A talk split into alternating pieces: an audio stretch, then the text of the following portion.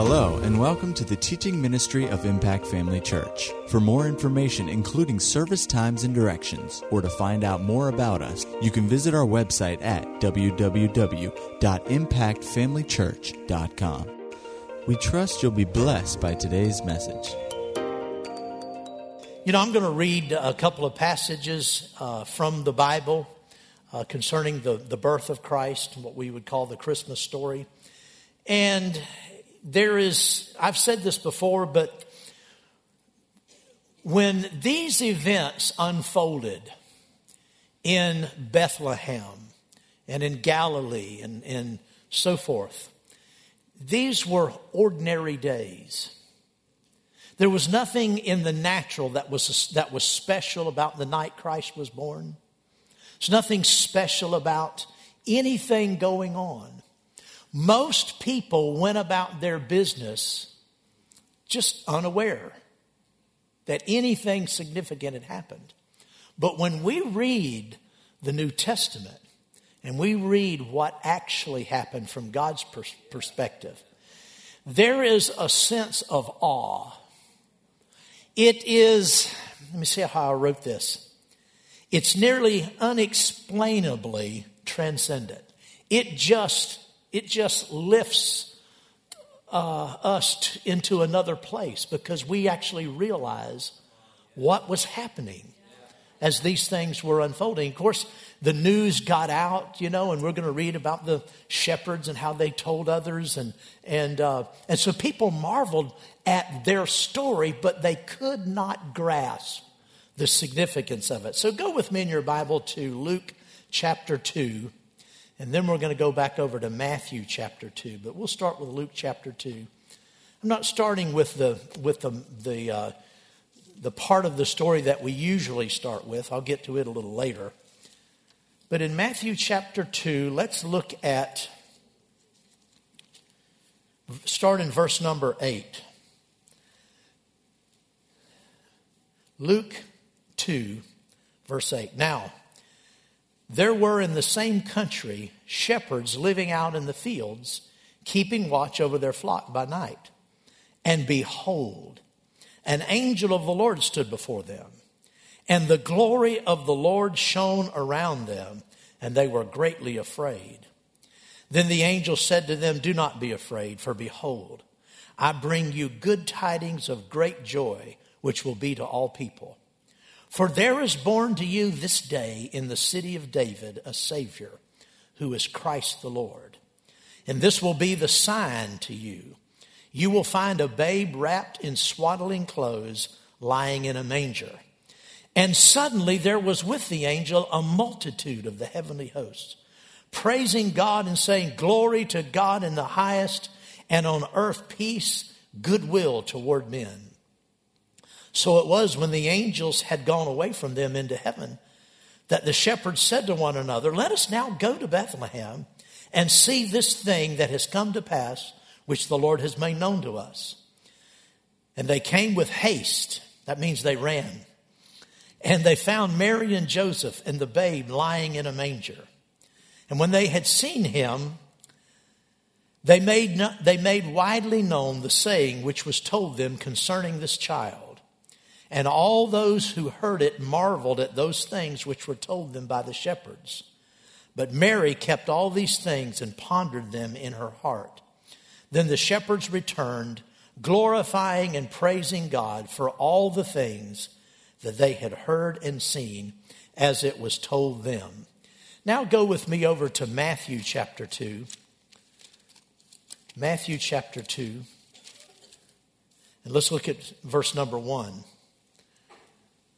Now, after Jesus was born in Bethlehem of Judea in the days of Herod the king, behold, wise men from the east came to Jerusalem, saying, Where is he who has been born king of the Jews? For we have seen his star in the east and have come to worship him. Now, I've been told that that star is appearing again. I don't know a whole lot about it, but somebody can fill me in. But uh, isn't that interesting? When Herod the king heard this, he was troubled, and all Jerusalem with him. And when he had gathered all the chief priests and scribes of the people together, he inquired of them where the Christ was to be born. So they said to him in Bethlehem of Judea, For thus it is written by the prophet, But you, Bethlehem, in the land of Judea, are not the, are not the least among the rulers of Judah. For out of you shall come a ruler who will shepherd my people Israel. When Herod, then Herod, when he had secretly called the wise men, determined from them what time the star appeared. And he sent them to Bethlehem and said, Go and search carefully for the young child, and when you have found him, bring back word to me that I may come and worship him. Of course, he wasn't planning to come and worship him. When they heard the king, they departed. And behold, the star which they had seen in the east went before them, till it came and stood over where the young child was. When they saw the star, they rejoiced with exceedingly great joy. And when they had come into the house, they saw the young child with Mary his mother, and fell down and worshipped him. And when they had opened their treasures, they presented gifts to him gold, frankincense, and myrrh. Then, divinely warned in a dream that they should not return to Herod, they departed for their own country another way. You know, when we, when we contemplate the birth of Christ like we do at Christmas, the, the central idea that comes to our mind has to do with the fact that Jesus was God incarnate in the flesh. That it was God coming down and actually joining with humanity. And so let's turn over to Matthew chapter 1 and read these verses starting in verse number 18. Now, the birth of Jesus Christ was as follows. After his mother Mary was betrothed to Joseph, before they came together, she was found with child of the Holy Spirit. Then Joseph, her husband, being a just man, righteous man, and not wanting to make her a public example, was minded to put her away secretly. But while he thought about these things, behold, an angel of the Lord appeared to him in a dream, saying, Joseph, son of David, do not be afraid to take to you Mary, your wife, for that which is conceived in her is of the Holy Spirit. And she will bring forth a son, and you shall call his name Jesus, for he will save his people from their sins. So all this was done that it might be fulfilled, which was spoken by the Lord through the prophet, saying, Behold, the virgin shall be with child and bear a son, and they shall call his name Emmanuel, which is translated God with us. Then Joseph, being aroused from sleep, did as the angel of the Lord commanded him, and took to him his wife, and did not know her till she had brought forth her first, firstborn son and they called his name Jesus. We all are completely aware and not and have knowledge and understanding of the incarnation of the Lord Jesus Christ, how Jesus was conceived not by natural means, not by natural uh, uh, generation, but he was conceived in, in the virgin's womb by the, by the Holy Spirit. In fact, when the angel was talking to Mary, the angel said, That thing, that holy thing, which shall be conceived of you, in you, will be the Son of God. And it's interesting that the angel said that holy thing because that set Jesus apart from every other baby that's ever been born. Because even though newborn babies are innocent before God, they're not accountable because they, know, they don't know right from wrong. You can't say they're holy. You cannot say they're holy because, they're, because the sin element is there in conception. That's passed down from the father to the child. And so, even though that child is not responsible for sin, that child is, has still been uh, born in sin. And you could not say that any baby is holy in that sense, but the angel said that holy one that will be born will be called the Son of God. Now, the idea of the incarnation is uh, a primitive need and a primitive desire of man. All ancient peoples and religions, or I should say most uh, religions, have believed in some uh, form of divine incarnation. We're not always aware of it, but if you study history and if you search this out, you'll find out from the Chinese to the Polynesians to the Inuits in, in North America, the, what we would used to call the Eskimos, Native Americans, uh, they all had in their religious ceremonies the, the, the idea of an incarnation of God joining with man. And this is why kings and emperors take on the names and, uh, of God and even call themselves gods. You remember even in, in the days of the early church, the reason, the reason Christians were persecuted in the first century is because they called Jesus Lord and refused to call Caesar Lord. So kings and, and, and emperors and so forth take upon themselves the, the title of deity, and people even believe they are God. I, I, know for many years as a young man when I would study about, about World War II and the Japanese and how the Japanese people thought the emperor was God. They thought he was divine. And, and it, it would always, it would always bother me. I, I couldn't figure out how could people believe that? They, they had to know he was an ordinary man and yet they revered him as God. And I would think, yeah, that story is going to last just as long until he dies. Then what are they going to say? But I discovered that when these emperors died, that did not take away from the people's reverence of them as God because it was an incarnation. It was God united in a man. They knew he was a man. The Japanese knew he was an ordinary man, but they believed God inhabited him. So when he passed, they just looked for a new uh, emperor that God would again inhabit. So, this idea of God joining with man, inhabiting man, this union of God and man exists all over the world, like I said, in primitive peoples and in most religions of antiquity. So, it's nothing uh, that is unusual in that sense. The only problem with those uh, concepts of incarnation is none of those people could save. None of those so called God men had the ability to save anybody. They could not change a human heart. Even today, in more recent times, in modern theology, even sometimes in the Christian church, particularly in the, in the non saved part of the church, you hear a lot today from people, just, just people in the world, secular people. And there's this idea that in everybody there is a spark of divinity. Have you ever heard that? That everybody has a little bit of God in them. That is nothing more than a belief in incarnation. It's exactly what that is. The human heart longs for such a thing. But of course, human history tells us otherwise, that there's not a spark of divinity in all people. And you can look at the history of our planet and of nations, but also of people. And it's just obviously not true. But the human heart longs for something like that.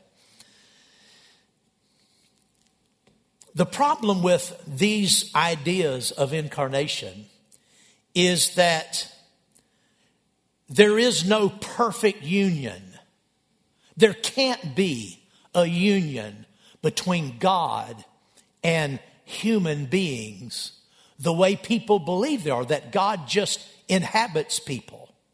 That can't happen ordinarily. The way it happened in the birth of Christ, there had to be a supernatural conception. There had to be this perfect union of humanity and deity, and the only way it could come was the way it did come through this, through this sinless uh, conception of Christ. Because you see, if, if God had come down and just inhabited someone, there was no one God could inhabit who wasn't a slave to sin. There was not one person alive since Adam Up until Christ came, there was not one person alive that was a suitable candidate for God to indwell. Because if God came down and somehow became, uh, came in, to, into union with a, with a person, God would have been submitted to the devil. Because every person, every human being was under the devil's thumb. Every human being was under the dominion of darkness. That's why God sent Jesus the way he did.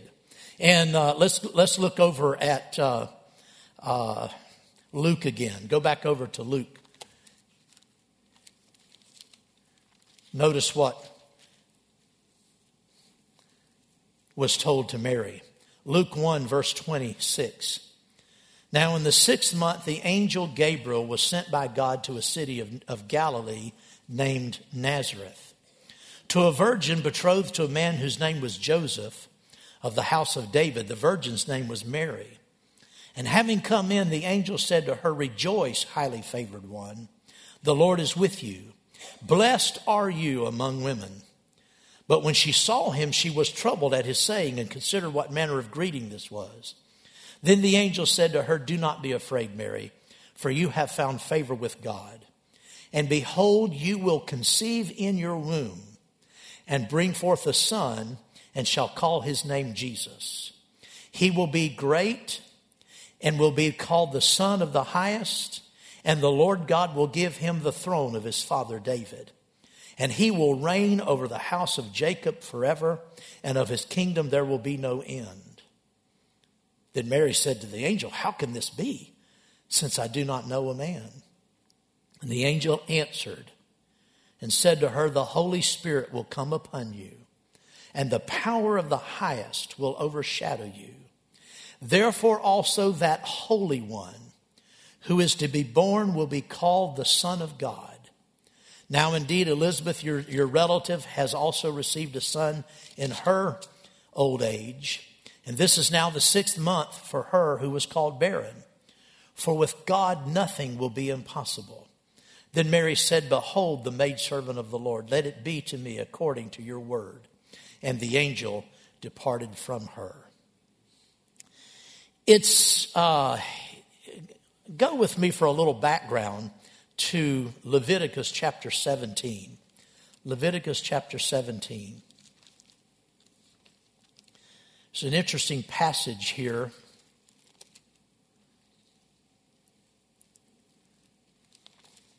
That is really fundamental to all of this. Leviticus 17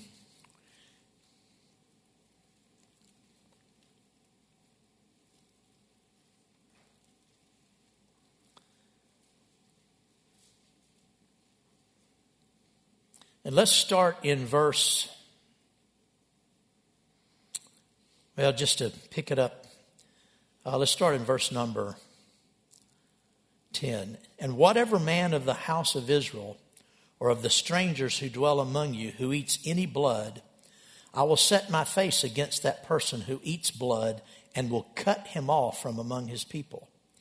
Verse number 11 For the life of the flesh is in the blood and I have given it to you upon the altar to make atonement for your souls. For it is the blood that makes atonement for the soul.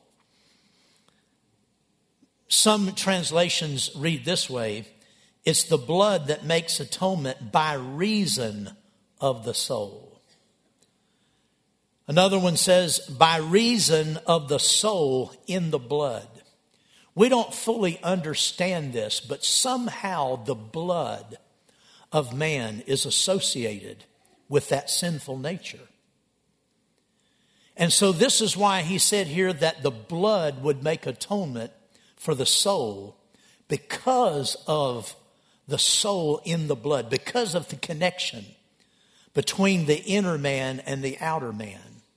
This is why uh, Jesus could not be born of an earthly father. If Jesus had been conceived of an earthly father, he would have had the blood of the Father in him. Now, I'm, I'm not a medical person and I don't know all of the, the ins and outs of this, but I do know this that the female egg, before it's fertilized, doesn't have any blood in it. It's not until the, the egg is fertilized with the male sperm that as it begins to develop, that blood begins to show up. And so the, the idea, though it can't be proven by science, but the Bible seems to show this, is that, is that the spiritual nature of man is somehow connected with the blood and the, and the, and that because of the, the blood comes from the Father, then that blood brings in that sin nature. And so everyone who's born, male or female, inherits the sin nature in their flesh from their parents. Now, their spirit comes from God. So the, the, the spirit is perfect and holy, but the child that's born in the flesh is not because of that sin nature. And so that's the, that's the wonder of the entire idea of a virgin birth. Now go with me over to Isaiah chapter 7. Isaiah chapter 7 And let's look at verse 13 and 14. And this is where uh, the angel was quoting from when he spoke to, to Joseph. Let's start in verse number 13. Then he said, Hear now, O house of Judah, is it a small thing for you to weary men, but will you weary my God also? Therefore, the Lord himself will give you a sign.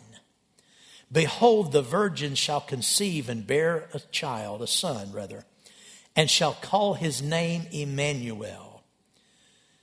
Notice that the margin of my, of, well, is in my Bible, probably your Bible says the thing. The word Emmanuel literally means, in the Hebrew, that word literally means God with us. And it was, this was the sign that a virgin would conceive. That was, that was a tremendous sign from God because obviously virgins can't conceive.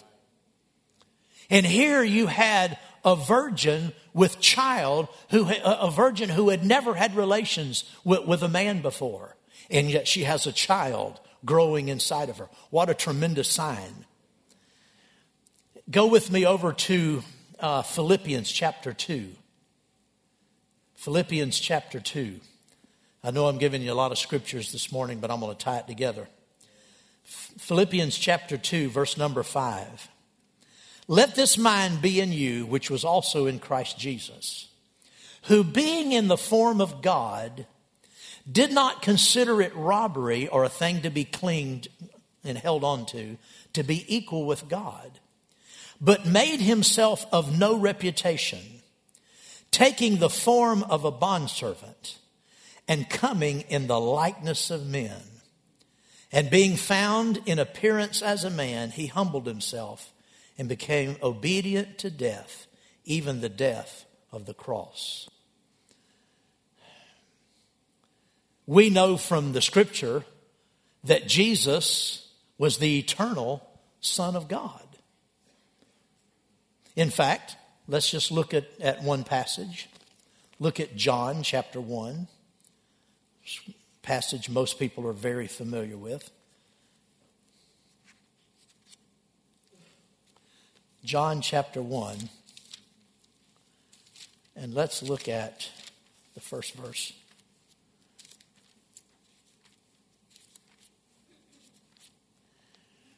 In the beginning was the Word the word there is literally in the Greek, the logos. In the beginning was the Word, and the Word was with God. Now notice, and the Word was God. He was in the beginning with God. All things were made through him, and without him nothing was made that was made. In him was life, and the life was the light of men. And the light shines in the darkness, and the darkness did not comprehend it.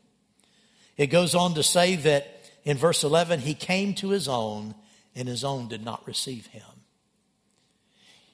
When you read the history that's contained in the Gospels of the life of the Lord Jesus Christ and of the, the opposition he faced from his own people. You sometimes scratch your head and you say, why in the world was there this much hatred from the, from the leaders of Israel? What we don't realize is that at the time when Christ was born, Israel had a form of godliness, but they denied the power. Israel was as corrupt in the days that Jesus came and was, and was uh, uh, birthed in Bethlehem. Israel, as a nation and the Jewish people, were as, as corrupt as they had ever been in any stage of their history. You think about the times when they were bowing down and, and worshiping Baal and offering their children in sacrifice to false gods. They were every bit as corrupted in the days in which Jesus came as they were in those days. But they had a form, an outward form of religion. That's, that should be a warning to everybody. That you can, you can, you can see people that appear to serve God. They go to church, they go through the motions, but that's not the same thing as having a heart relationship with Him. It's not the same thing as loving God.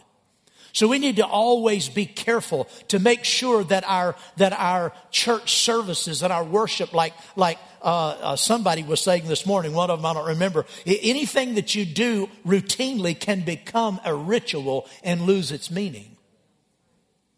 That doesn't mean you're backslidden or you or you're not saved because that happens in a service or two. But it does mean that the that humanity around us, a lot of people that we perceive as to be Christians because they go to church and say certain things, is really no sign that they are. So when Jesus came into this world, he came into a time where his own nation was so corrupted. The leadership was completely corrupted. Now, they were very dogmatic about the law and about keeping the old covenant. And Jesus said, you, you, you, you go to all of this nth degree to make sure you line up with, with every little jot and tittle, every little, uh, you tithe on the smallest uh, amounts of, of, of, of, of uh, uh things. He said, but then you omit mercy and justice.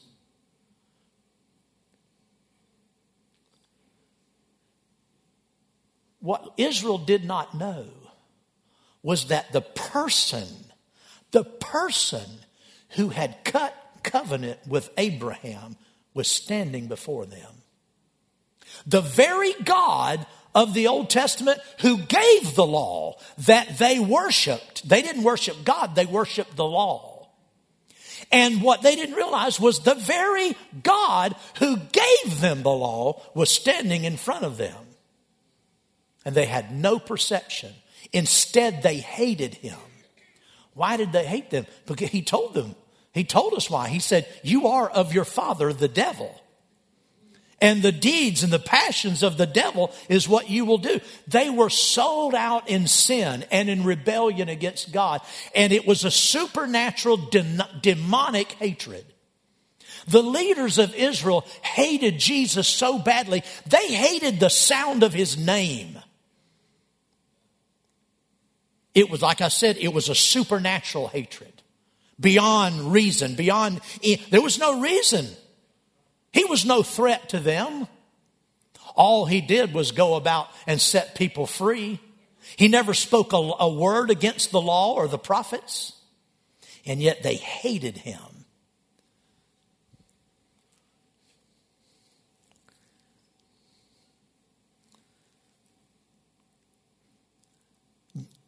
God talked about this in, this is not really part of my message, but I'll go here real briefly. Go back to Genesis Go back to Genesis. I won't spend a lot of time on this, but go back to Genesis chapter 2.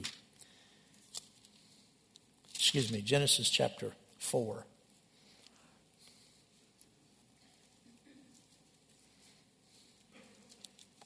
I think that's where it is.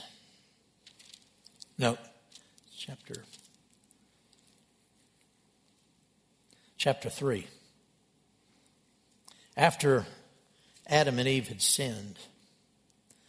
Verse number, this is Genesis 3:15. I will put enmity, that's hatred, between you and the woman, and, and between your seed and her seed.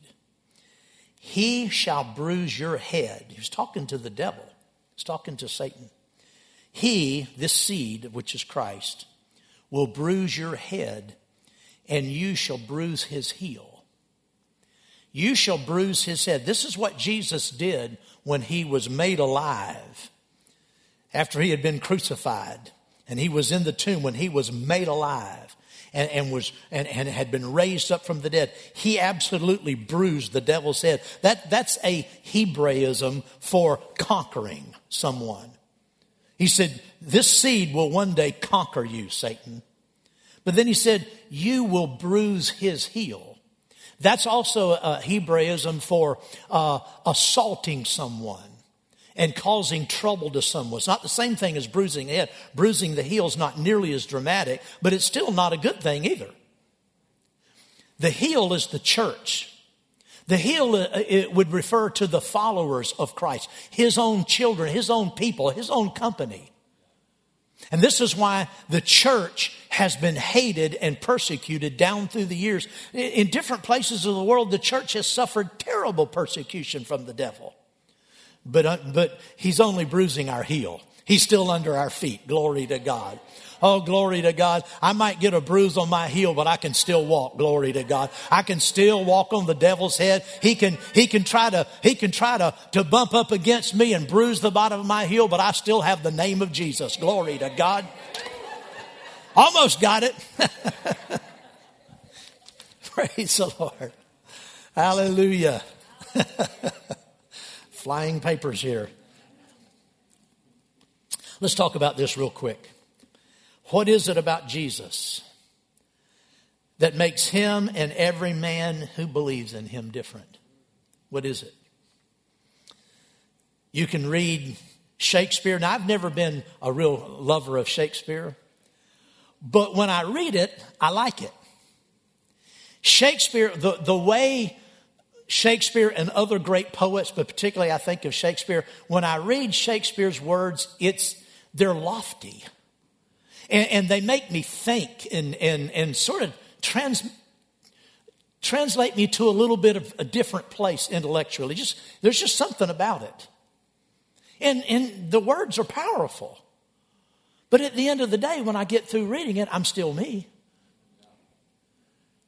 And people down through the centuries have followed the words and, and, and, and uh, hung upon the words of poets like Shakespeare and some of the other great poets. And they are marvelous words, but they don't have the ability to change a human heart.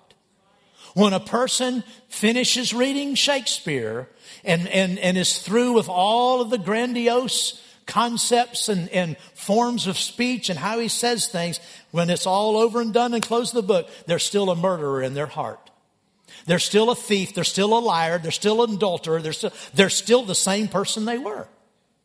And it's true with all of the great uh, philosophers over time. You can read uh, the different philosophers that have come and gone over the years. And when I was younger, I did like to read a little bit of philosophy, and I was sort of amazed with it and, and, and taken with it, but it didn't change my nature.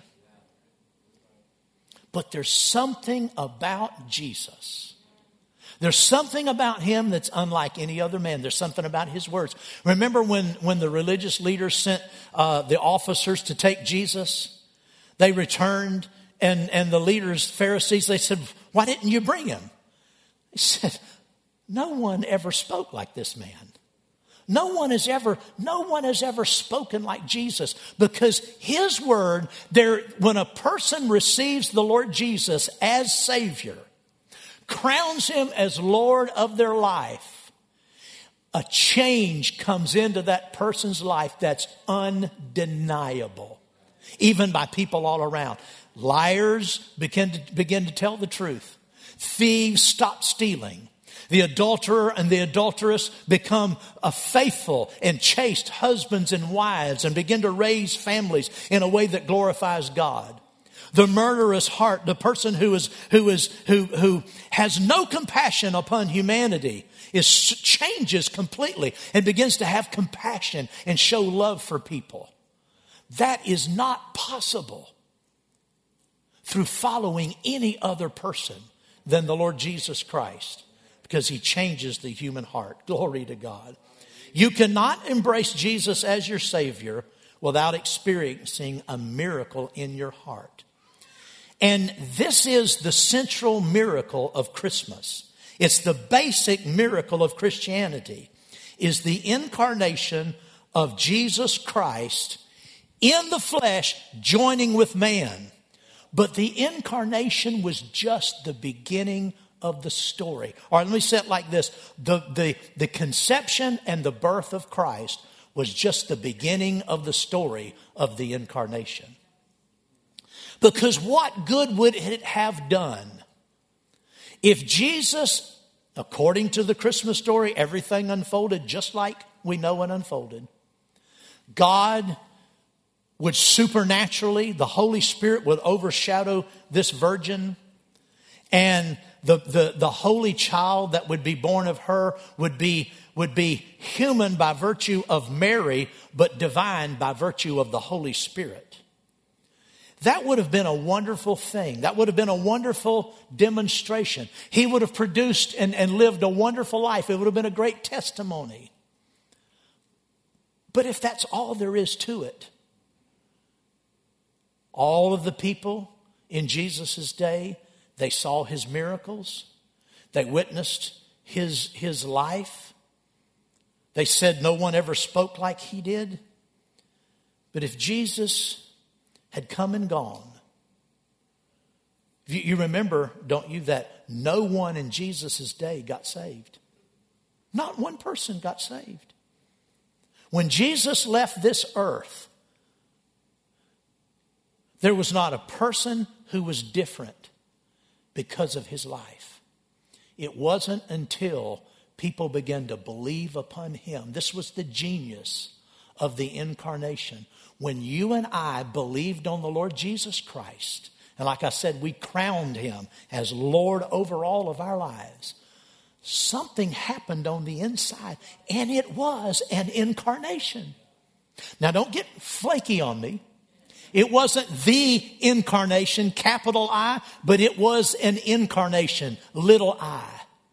Because God joined on the inside of us. We were born again as a child of God.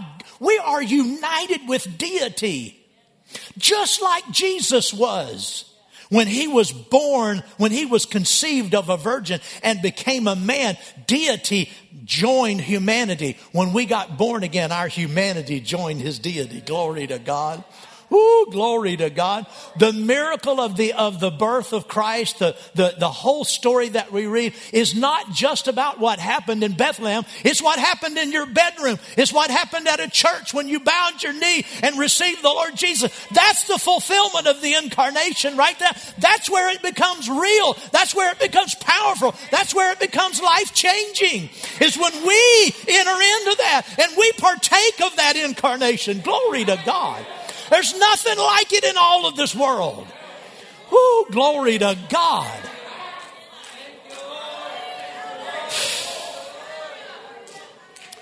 My Lord, what he did. Oh. That's why the angels came down and sang.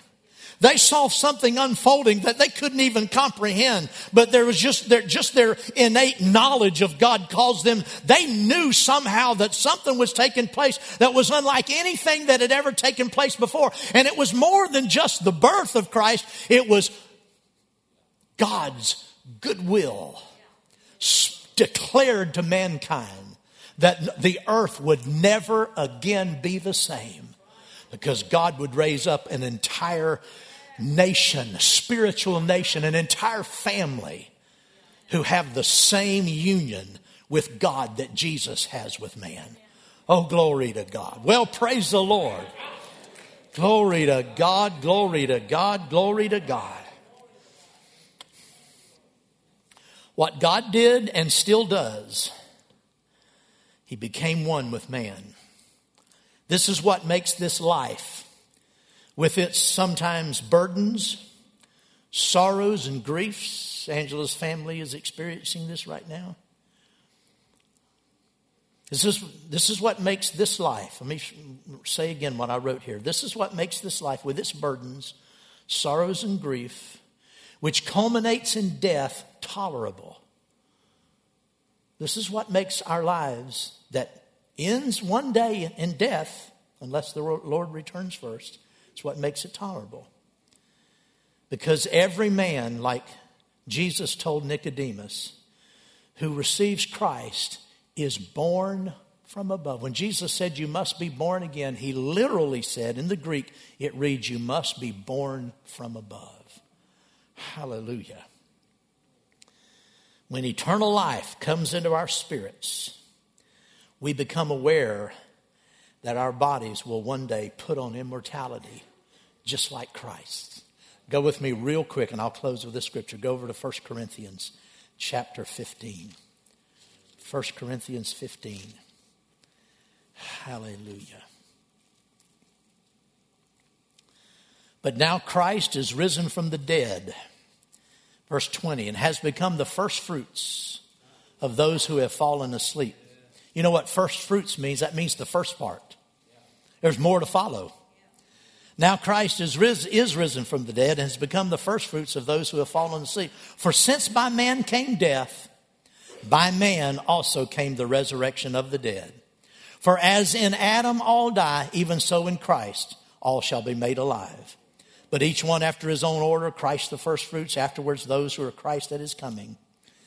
Let's drop on down and let's look at verse 45. And so it is written, the first man, Adam, became a living being.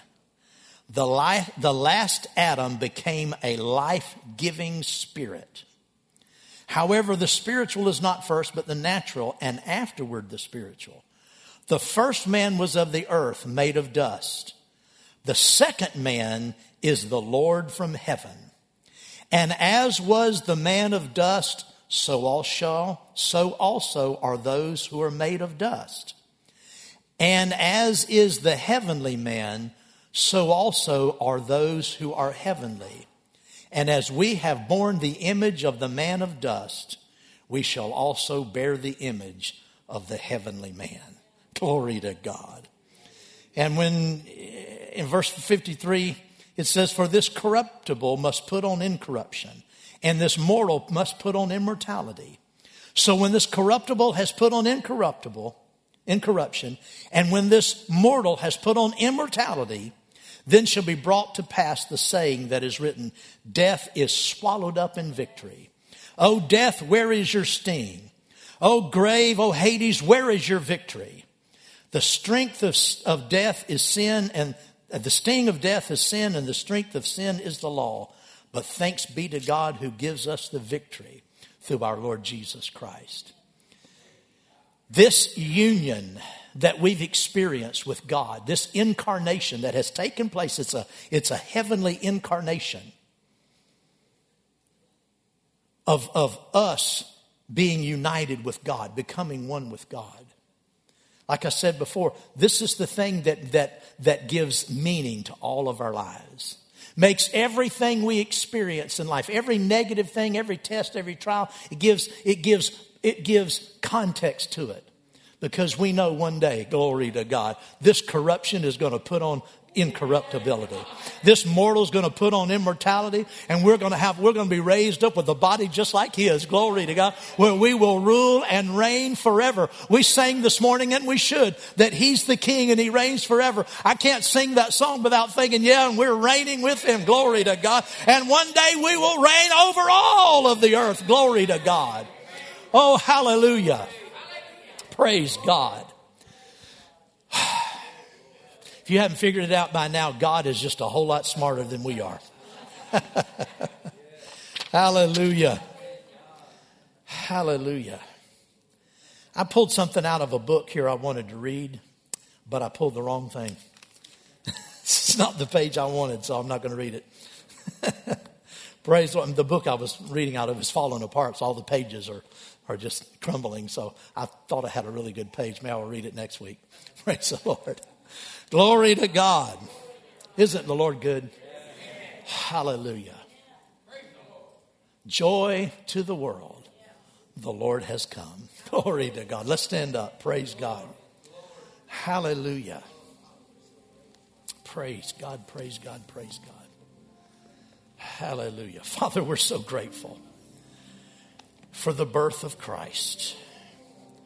We're so grateful, Father, that you didn't send your son with a conquering army,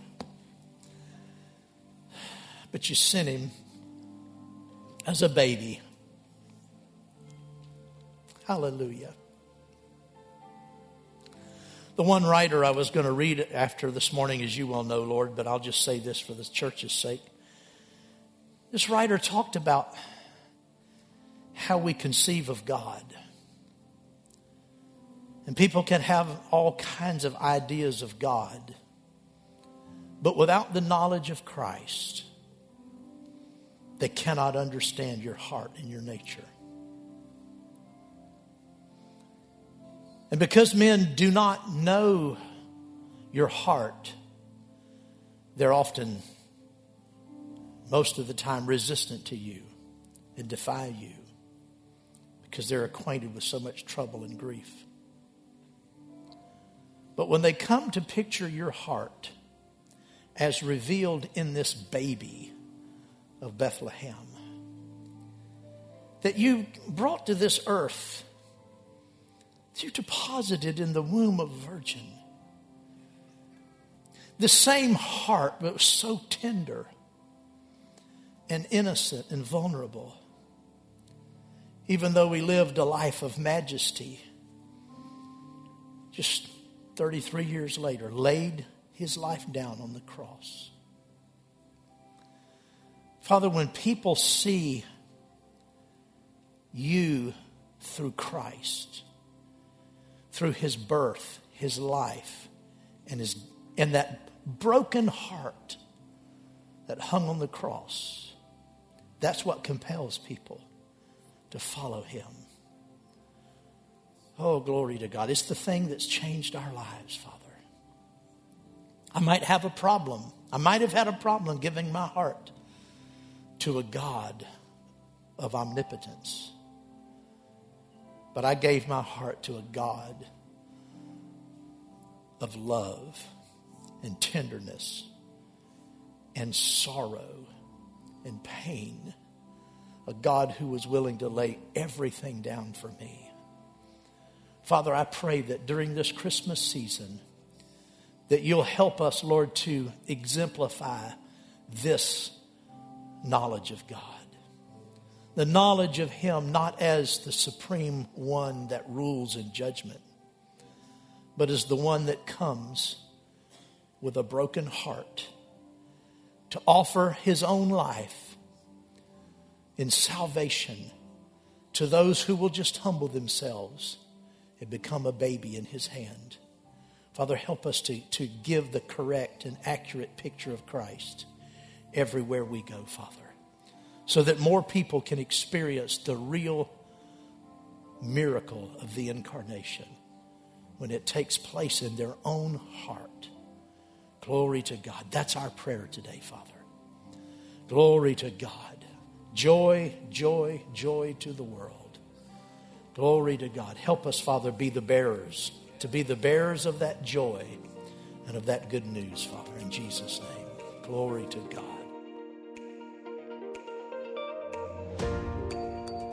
At Impact Family Church, it is our desire to see you blessed through the power of the Word of God. We have been helping people to change their world for over 25 years through our dynamic ministries and teaching.